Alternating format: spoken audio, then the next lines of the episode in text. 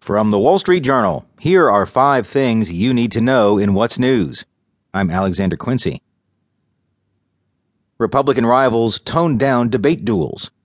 On the brink of five big primaries that could end or extend the Republican presidential race, the four remaining contenders for the party's nomination adopted a more civil tone in what could be the final debate for two of them.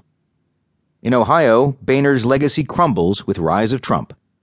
The race to fill the former House Speaker's seat shows how the party establishment he helped build is being swept away by forces unleashed by Donald Trump. UN finds Libya embargo breach.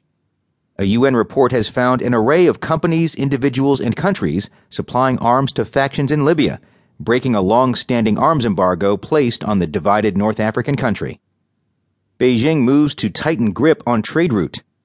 COSCO Group, China Merchants Group, and ICBC Financial Leasing have placed orders for 30 giant Valemax vessels, a move that will tighten Beijing's hold on iron ore shipments from Brazil over the next decade.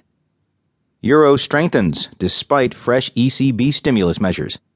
The ECB cut its key interest rates and broadened its bond purchases to include corporate debt, but the euro gained strength when it appeared the bank played down the potential for further rate reductions.